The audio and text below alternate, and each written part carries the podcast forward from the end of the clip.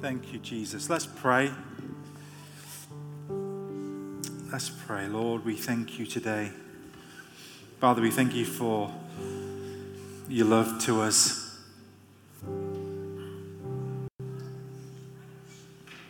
Holy Spirit, we just welcome you right now into our space, into our hearts. We, we just open our hearts right now, Lord. We, we just commit our church to you. Lord, in this new season, as we begin to make our way out of lockdown, Lord, we, we just want to walk and keep in step with you in our lives. We ask you, Lord, that you will lead us and guide us. That, Father God, that you will download your plans and your purposes and your power. That, Father God, that we will fulfill your purpose on earth as a church. So, Father, we pray, Lord, for those within here and, Lord, those watching online. We ask you, Holy Spirit, that, Father God, that you will minister life to us today in the name of Jesus. Lord, as we do that, Father, we're just still aware that as we are coming out of lockdown, many people are still grieving and going through difficulty with lost ones. And we also pause and we pray for our Queen right now.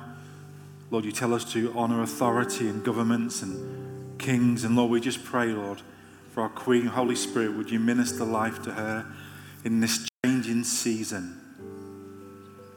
So, Lord, I ask you for your peace to rest in everyone in this place, everyone watching. We ask you, Lord, that you'll give us ears to hear what you may want to say to us today, and we ask it in Jesus' name. All God's people said, Amen. Amen. Let's thank our worship team today, and also everyone that's come at 8 in the morning to help us engage today. God bless you. Thank you so much, guys. Please be seated. Well, thank you so much for coming, and we are looking forward as we're coming out of lockdown where we can have kids' church and, and engage with the, the young people and also have refreshments after in that cafe area. We're looking forward where we can be free to, to talk and fellowship again. So, thank you so much for, for making the effort today. And those online, I know there are still people not sure whether they should be coming out yet, and that's cool. You need to go at your pace. Uh, so keep connected online, and uh, let's just let's just see what God will do in our lives. Our new um, series, Arise, is I I was thinking this week a lot about as we you know through lockdown there was a lot of time to think and pause. I, I think for us as a, a staff team, we was probably more busy than actually when church was actually active when we could meet, thinking how to navigate and how to keep connected and also try and to people that was struggling in their lives. It's, uh, it was a, a difficult, challenging, navigating season, and we're, and we're coming out slowly, and we just want to keep in step with the Lord. But, you know, thinking about church, thinking about, you know, our next season as we have made the decision to come here for our Sundays. Um, what, what are we to do? If you're looking, if you're coming here, you've been a part of our church for a long, long time, you know, what are we about? Where we're going to go into. If you're new here, you just started to join us as a church, then what are we going to be focusing on? What is our purpose? Why do we do what we do? And um, I want to concentrate on the very words that Jesus said to his disciples before he ascended to his Father. These very words are really important for us to, to grapple with, to take hold of, and to make them our main purpose. Because sometimes um, in church life, in gatherings, in what we're doing, we can be going round like a hamster on a wheel, thinking that we are making progress, but actually making no impact for God. We maybe do religious services, we may be having meetings, but are we actually doing what God commands us to do? And so, you know, as the senior leader, with, along with my wife Linda and the team, thinking about what is our main priority. What are we supposed to do? We're, and, you know, for us, we've been here 16 years, just over 16 years, me and Linda leading this church. And we're thinking, you know, 57 years of age, probably got 10, 12 years left. What are we going to commit our lives to? Is it just services? Is it just, you know, trying to make Christians happy to keep coming to church? What is, What is it, what is it worth our lives giving to for God? What, why, why would you give up your Sunday to come and gather? Why would you do what you do? And there must be the main reason that Jesus says to his disciples is something that the church really has to take serious and really measure to see whether we're actually doing that or not, or whether we're just doing church and making no real impact, the kind of impact that God wants for our lives. So, my title is Arise and Go into the World and Make Disciples.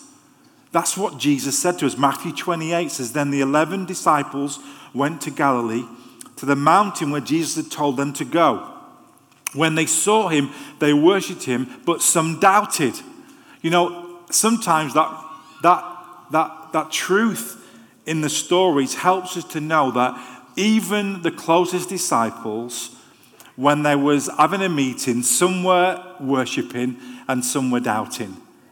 And you know, I suppose with uh, many in, in this room today, there's some of you have been worshipping and some of you are doubting. And you know, it gives me comfort to know that the closest people to Jesus at that time were actually struggling, some of them in their worship, but others were not. Something that we all go through from time to time. Even as pastors and leaders, we sometimes doubt whether we're doing the right thing. But you know, the good thing is that Jesus will always confirm, always lead, and always guide. Then Jesus came to them and said, All authority in heaven on earth has been given to me.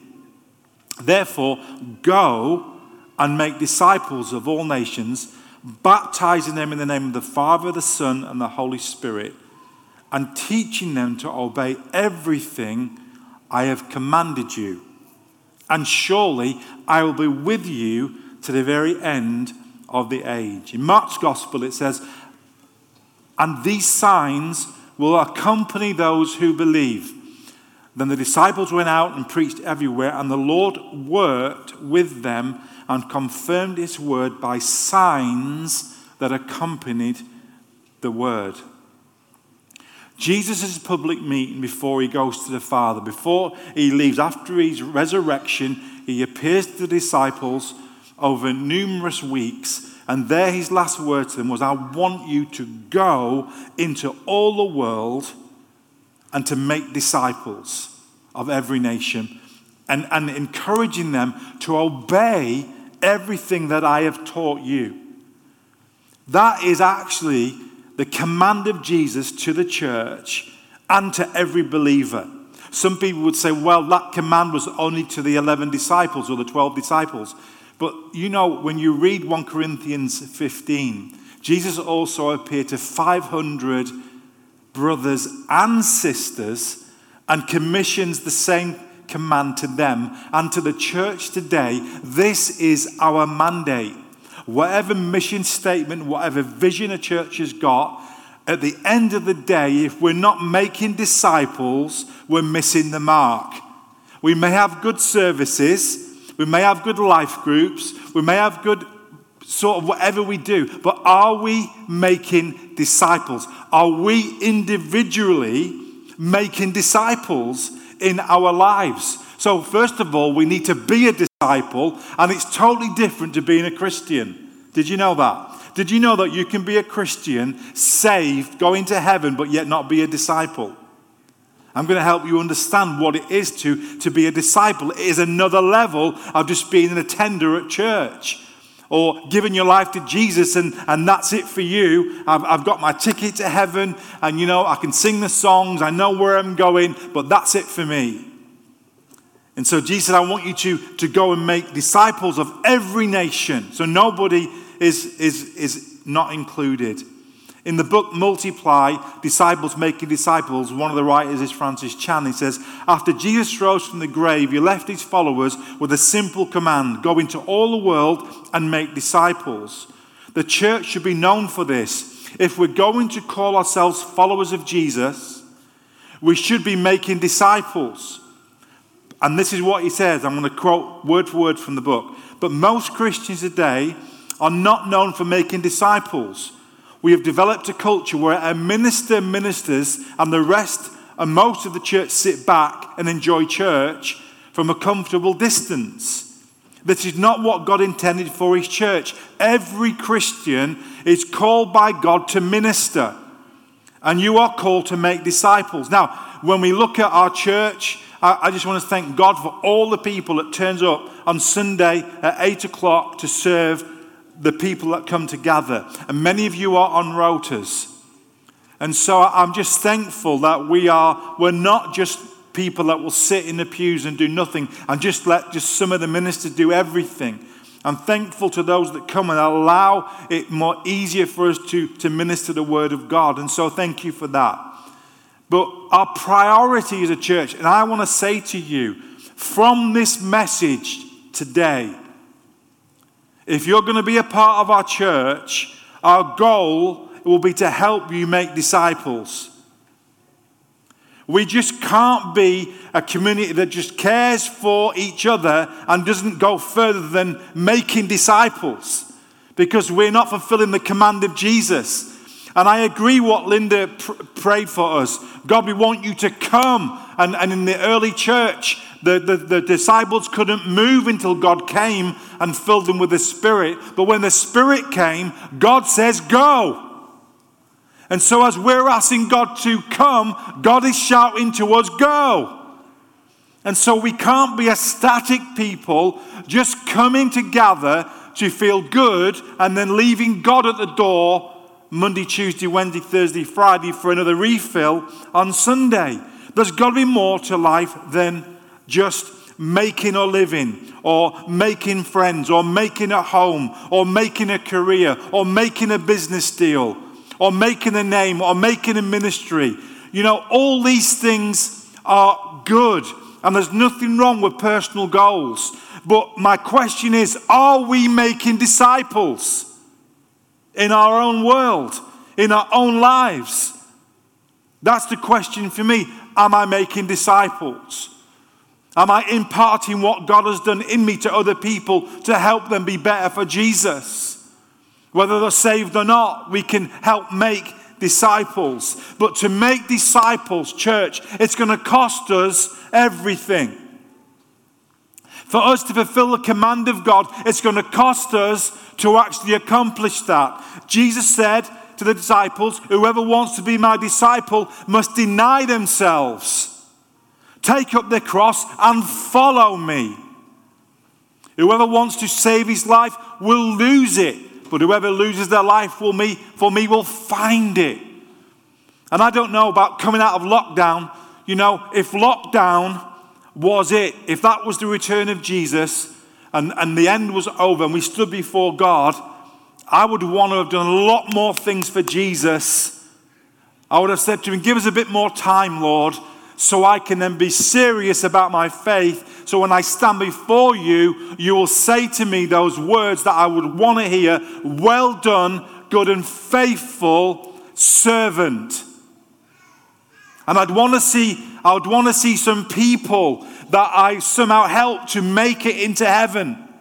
Some, some, some, help them make the, the, the commitment to follow Jesus even more and, and, and one or two would say, What you did for me or what, what you imparted to me helped me to be a better follower of Jesus, to give him all of my life. But the big question, and that many leaders are talking about today all the time, is how do we make disciples? Because pastors and leaders are tired of church, of trying to put on performances to keep people coming back to make them happy. You can't keep that up. That is not our job. That is not why God's called some in the body of Christ. It's for another purpose. And I want to help you what that purpose is. And so, what is a disciple? What does it mean to make a disciple? Because if we don't get this, then we're never going to make the impact that God wants in Northampton and also throughout the world. And you, as an individual, are not going to make the impact in your family, in your workplace, and in your life. And so, a disciples was, was in the early day, would they would attach themselves to a rabbi or a teacher, which Jesus was. And whatever, wherever he went, they would go. Whatever he would teach them, they would learn. And they, they would make it their ambition to actually live and be like a rabbi.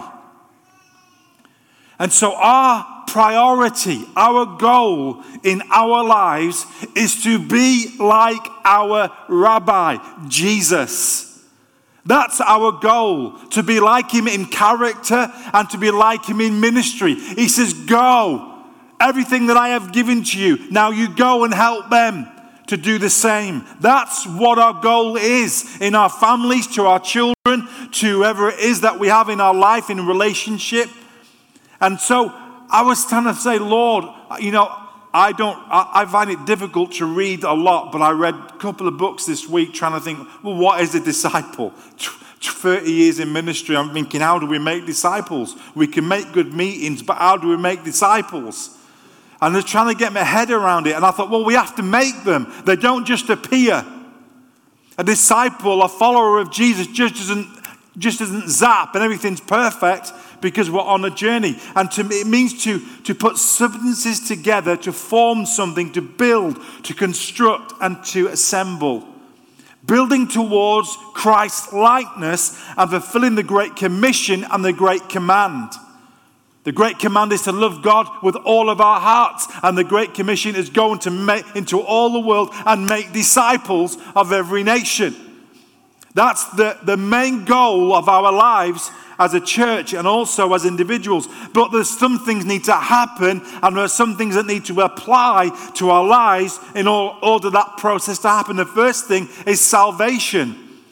I talked a little bit about uh, how we, we, we, we turn to God, we repent, we, and that all of God is by grace through faith. We turn to God and say, We need you. We ask you to forgive us of our sins and come into our lives. And God saves us by His grace because of His blood on the cross because his death and his resurrection, it's free, but it costs God everything. It frees us from the bondage of darkness and brings us into the kingdom of light, and we start the journey to follow Jesus. It's like in the Old Testament when the, when the people of God, they put the blood over the doorpost and the angel of death crossed over and God delivered them out of Egypt. And as they come out of Egypt, the enemy was drowned in the Red Sea and they went through the water. And it's like us, we get saved and the next step of obedience, so we go for the waters of baptism and we begin to follow Jesus with all of our lives. We identify with him that we have been saved, we've been forgiven, and he's alive. And that's what baptism is. It's not some kind of, of, of, of magic stuff that, well, you know, baptism is, is saying that I've already experienced the grace of God and now I'm identifying it to the world. And it's obedience to God's command. And so we get saved, and that's the beginning of our journey to be a disciple. And that's God's grace to us. But then there there is a second stage, and it's deliverance. It's called sanctification. It means, it means we go on a journey to get Egypt out of us. Say amen. Do you know it's a lifetime journey to get Egypt out of us? Because everyone is, is on a journey getting the baggage from our previous life and our mindset to be changed by renewing of God's word so we can change our thinking that well our lives will be changed and some of us still carry the baggage of hurt and let down and upbringing and all that stuff. And now we've got to get transformed by the renewing of our mind, by the power of the Holy Spirit, so we can live more like Jesus in freedom. But that's a journey. And do you know something? Even though that you're called into ministry, you're still trying to deal with some Egypt stuff in your heart and life. And so you don't automatically, because you're called to ministry as a pastor, or a leader that every, oh, all your other problems disappear and you're not dealing with stuff in your life and baggage, that's not true. And so the sanctification journey happens where the Holy Spirit begins to develop the fruit of the Spirit in your life, that, that you, you know, things change in you, His character is formed in you, and the character of God takes time. And so we begin to allow God's journey to, to, to follow Him when He speaks to us about our attitudes and our actions, and then we, we, we yield to his, his word and we listen to him, and then we say, Yes, God, and we follow him to do what he wants us to live like now. And so, but you know, there are some Christians that they seem to have just got saved and they stay there for years and nothing changes. Same old issue, same old attitude, same old stuff. And you're thinking, why? Why are you not changing? Why are you not responding to God? One man said to one of the pastors that's preached, he passed away, he said, I've been a Christian for 22 years, but lived the same year 22 times. And I just wonder, I don't know how long you've been a Christian, but have you ever thought to yourself, I have changed, there's no change. I'm still the same person as I was five years ago, still asking for the same prayer, for the same issue, and I still got stuff in my life that should have gone ages ago. Now, every one of us have got different areas that we struggle with, and some get free quicker. But I do believe that sometimes that we don't get free because we don't actually obey. That we don't yield to the Holy Spirit and what He's saying to us, and we just want to live our own way and just think that we can just live how we want now that because we're a Christian. Hebrew says we have much to say about this, but it's hard to make it clear to you because you no longer try to understand. When you no longer try to yield your life to God, then nothing will change. When you, you no longer want God to, to fill every area of your life with His will and His way, then nothing much will change. And the writer to Hebrews says, In fact, though by this time you ought to be teachers, you need someone to teach you the elementary truths of God's word all over again. You need milk, not solid food. You're still an infant. And God wants every Christian to grow in maturity. And every one of you got the same time. Every one of you got the same access to God. Every one of us has got the same access to the Bible. That's all on the same playing field. That there, there, is no, there is no difference. Every one of us can get as much as God as we want. No matter how much excuse you say, nothing is stopping you spending as much time with God, as much time in the Word, and you respond to God as much as you want. You're in charge of your walk with God. And no matter how much we preach and no matter how much we pray, we cannot make that decision for you, and you can't make that decision for me.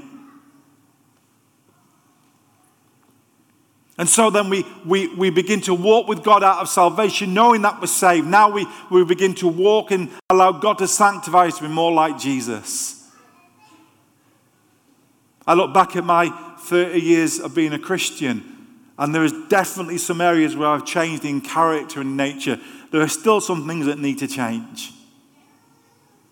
Still some things that I need to allow God more access to in my heart and my life and ask Him by his presence we make me more like his son. Following him, with him in my vision. The second, third thing is that we need to discover our gifts. What has God made us to do in the body? What has he talented me with? What has he gifted me with? And you know, it all starts with servanthood. I never knew that I was going to be a preacher. All I knew is that I wanted to help the pastor in the church to do whatever I needed to do. And as many of you have heard before, that my first job was picking up cigarette ends, upends out of the church car park, and I thought I was doing the greatest thing for God in my life. And by the way, I will still do that for the Lord if it's needed. But I never knew that I would ever stand behind the pulpit and preach.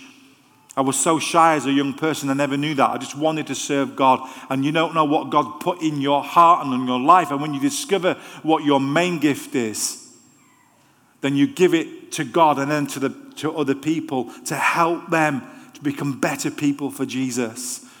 And you know, when you find what part you are in the body, everyone's not a mouth, but every one of us is significant. And if you can find where you fit in a local church, you'll be amazed how we can help together make disciples.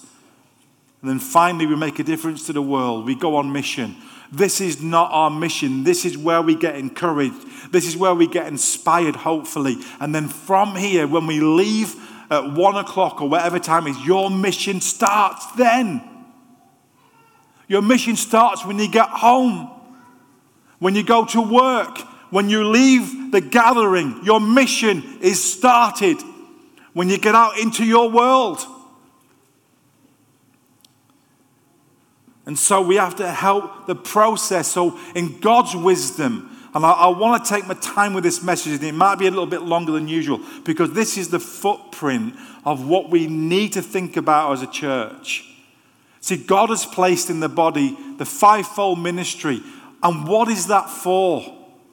Not everybody's called to the fivefold ministry. If you, not everybody want it anyway if you knew what the cost would be.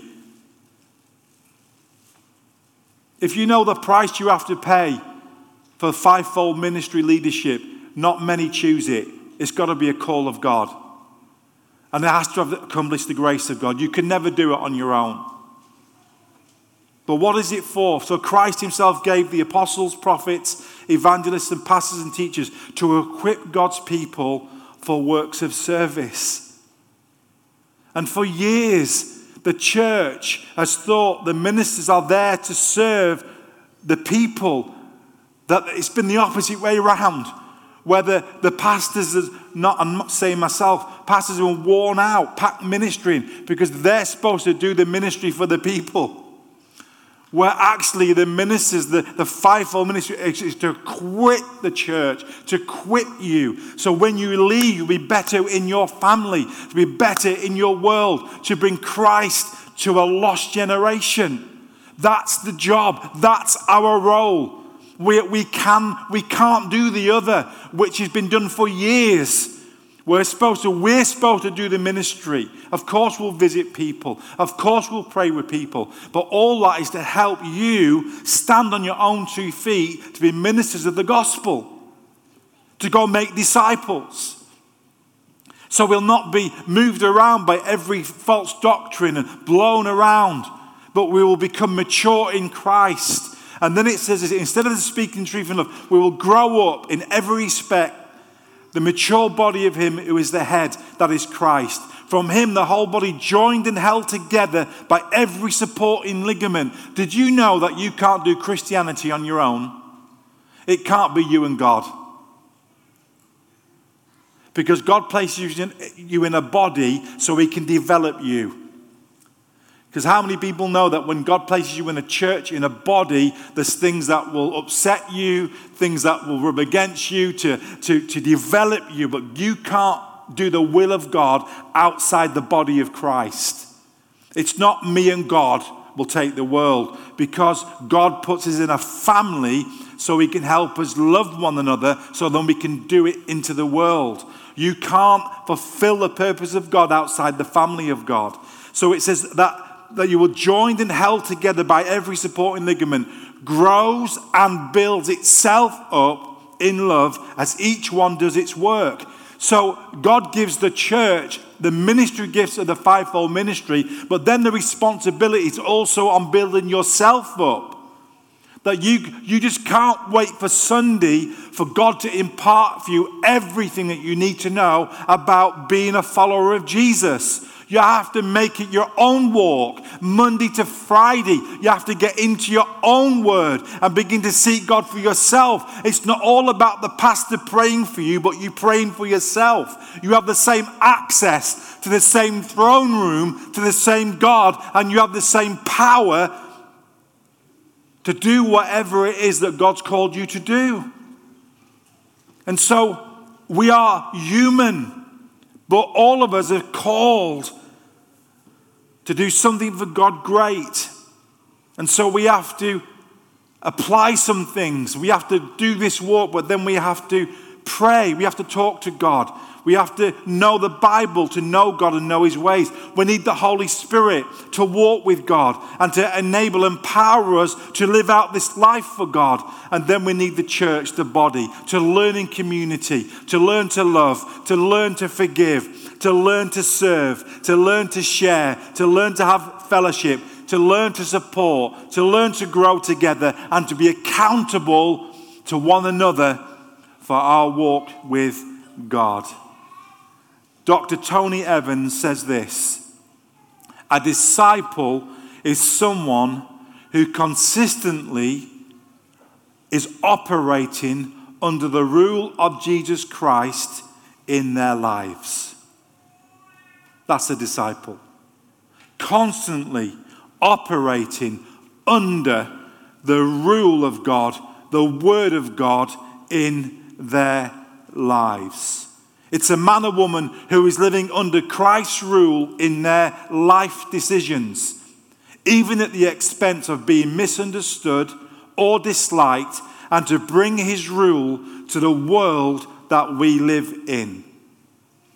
Someone described it's like a football game where there is two rival teams. And you know, when there's two rival teams, it can get very heated.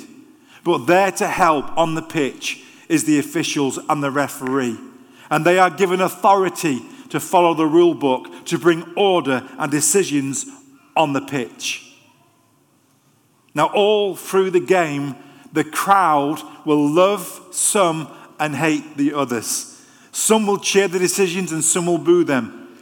But the referee, the officials, have been given authority and responsibility to follow through with the rule book to bring order in spite of the crowd's response or their personal emotions. And God has given every one of us a rule book, the Bible, the Word of God.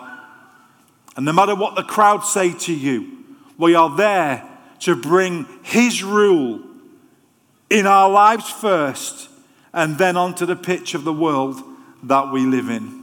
In our homes, in our workplaces, and throughout the world where God places us.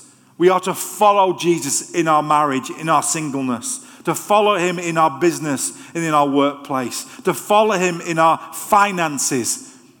You know, some of you will be saying, and you know, in our emerging leaders, I want to been talking about generosity and about giving. And you're saying, why is he always talking about, you know, finances and tithing? Because the thing is this, as a follower of Jesus, that, you know, God wants us free. And, and unless you begin to live under his rule according to the word of God in the area of your finances, you'll never be free. It's only when you yield your life to him and his word that you become free. And but not only that, then you're in a position to teach other people to obey. Because let me just say this if you are going to make disciples, you have to be one. And to be a disciple is that you have to obey the Lord. You have to live out what you've imparted to others. You cannot tell other people to do something that you are not willing to do yourself, or is no evidence in your own life that you've done it. I don't know about you, but I'm not really bothered about how many degrees that you have. I want to know how much experience you have in your life. I want to say, if you was going for a double heart bypass, and the doctor came into your room and he wanted to meet and talk to you about the operation, and he would say to you, This is the procedures, and you want to know, say, you know, can you tell me, tell me what do you know about about the. And he would say to you, I, I have done a degree, I've done five degrees on, on double bypasses. I have got the award in my office. I know more about double art passes than anybody in England. You'd be reassured, wouldn't you? And then you say, I've only got one question. How many double heart bypasses have you actually done? And he would say, Done? No, no, I have not done any. I've only, I've only done an exam on it. And I know all about it, but you're the first one. Do you know I'll be saying to him? You're not doing your operation on me, buddy. See, the thing is this it's not how much you know about the Bible, it's how much you live it. Even if you only share with somebody about salvation if that's where you're at. And so, discipleship is imparting what Christ has done in you to help other people make that journey. Go and make disciples, teaching them to what? Obey everything I have commanded you. We are to go and imitate him, to carry his ministry and become like him in the process. You know, in lockdown, we revived our sermons on CDs to some of the people that couldn't access live stream. And so the process of this is that we would, we would take a master CD and we put it into our multi duplicator at our church, which would make several copies of the master all at once.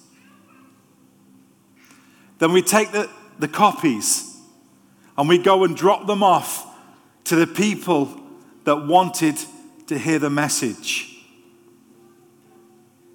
The thing is, they didn't receive the master, but they did receive the copy. And even though it wasn't the master, the copy was identical to the master. And what Jesus wants from his church, that when we leave here, that we will be copies of the master in our homes, in our workplaces, and in our world. 2 Corinthians says, For we are Christ's ambassadors, as if God was making his appeal through us. Ephesians 5 says, Imitate God, therefore, in everything you do, because you are his dear children. Live a life filled with love, following the example of Christ. He loves us and offered himself as a sacrifice for us, a pleasing aroma to God. Jesus said, All authority on heaven and earth has been given to me. Therefore, go.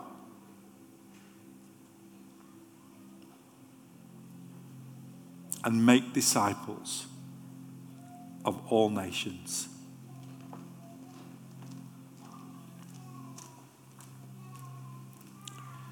I want to close by asking you today if, if you would stand with me and allow me to pray a prayer for you and our church. That we would say to God, I do not want to go to another Sunday and live a static life for you. But I'm going to make a decision today to be a follower. I'm going to make a decision to say, Lord, whatever it is that you want me to do next in my life, whatever it is that I need to obey in my life, in my family, in my finances, in my personal life, whatever it is, Holy Spirit, from the Word of God, when you speak to me, I am going to follow. And I'm going to make a decision with your help that you will empower me to help make some disciples to impart some of you to others from what you've done in me. Because, church, if that's not what you're going to ask God for, why are we going to bother being a Christian?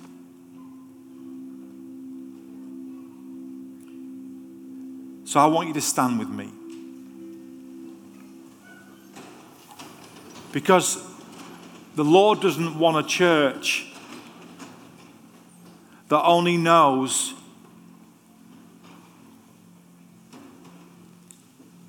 about the truth. The Lord doesn't want a church that actually agrees with the truth. The Lord wants a people that will obey the truth. Because this is what Dr. Tony Evans says. Listen to me. And this is why so many Christians are stuck in Egypt in areas of their life. This is the key. Are you listening to me? Information without application keeps us from having transformation. Transformation only takes place through obedience to God's word. And all I am saying to you as a senior, one of the senior leaders here in this church, Lord, would you help us to follow you? We want to make disciples, not just Christians.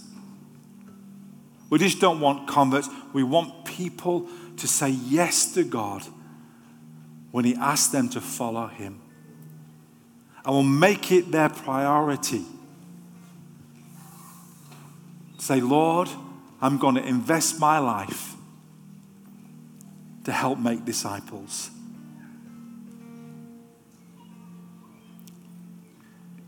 So if you want the Lord to do something new in your walk, then I want you to lift your hands with me. Because I'm gonna, I'm included in that because I want God to do something fresh in me. I, I want you to pray for us as, as the team here that God will give us keys to help help you to become better disciples as well as my own life. All the programs that we put on, all the things that we try and do, is that we want to try and whatever we do, God, we want to do it to help you grow so you can be effective for God. That is the heart of this church. That we reach a nation that, that people right now don't even know that we're gathering together, not even have a clue about Jesus. And we're the only hope that they have the church of Jesus Christ. Right across this room.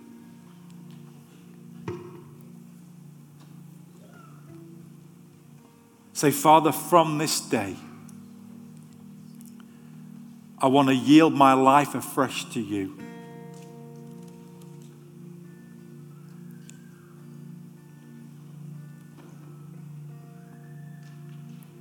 Those that are watching by TV can't make it today. Say, Lord, thank you, Lord, that you've allowed me to come through lockdown. And God hasn't left us here just to continue life without main purpose, and that is God has given us breath to make a difference. Father, would you empower every person in this place, every person watching online, that when they leave, Lord, that you will help them make a difference in their home, in their marriages, with their children Lord, would you help them as they go back to work or whatever it is they do in their world, that you will help them to be more like Jesus. Impart his life and his character and his works. Lord, I know that there's one or two in this place and those watching online that you've spoken to them about their, their walk with you. You've asked them to do several things in their life and they've resisted. I ask you now, Lord, that you would help them to say yes to you. That whatever you ask them this week about their personal walk with you, whatever it is that you're going to ask them to do in the, in the near future, they would say, Yes, God, I will follow. Whatever it is that you want me to do, I will submit my life. I will surrender my life. And I say, Yes, God. I will follow. Father, would you take this church? Would you help us, Lord, to be a vessel in your hands? Would you help us to reach people that don't know you? Would you help us to make disciples? We ask it, Lord.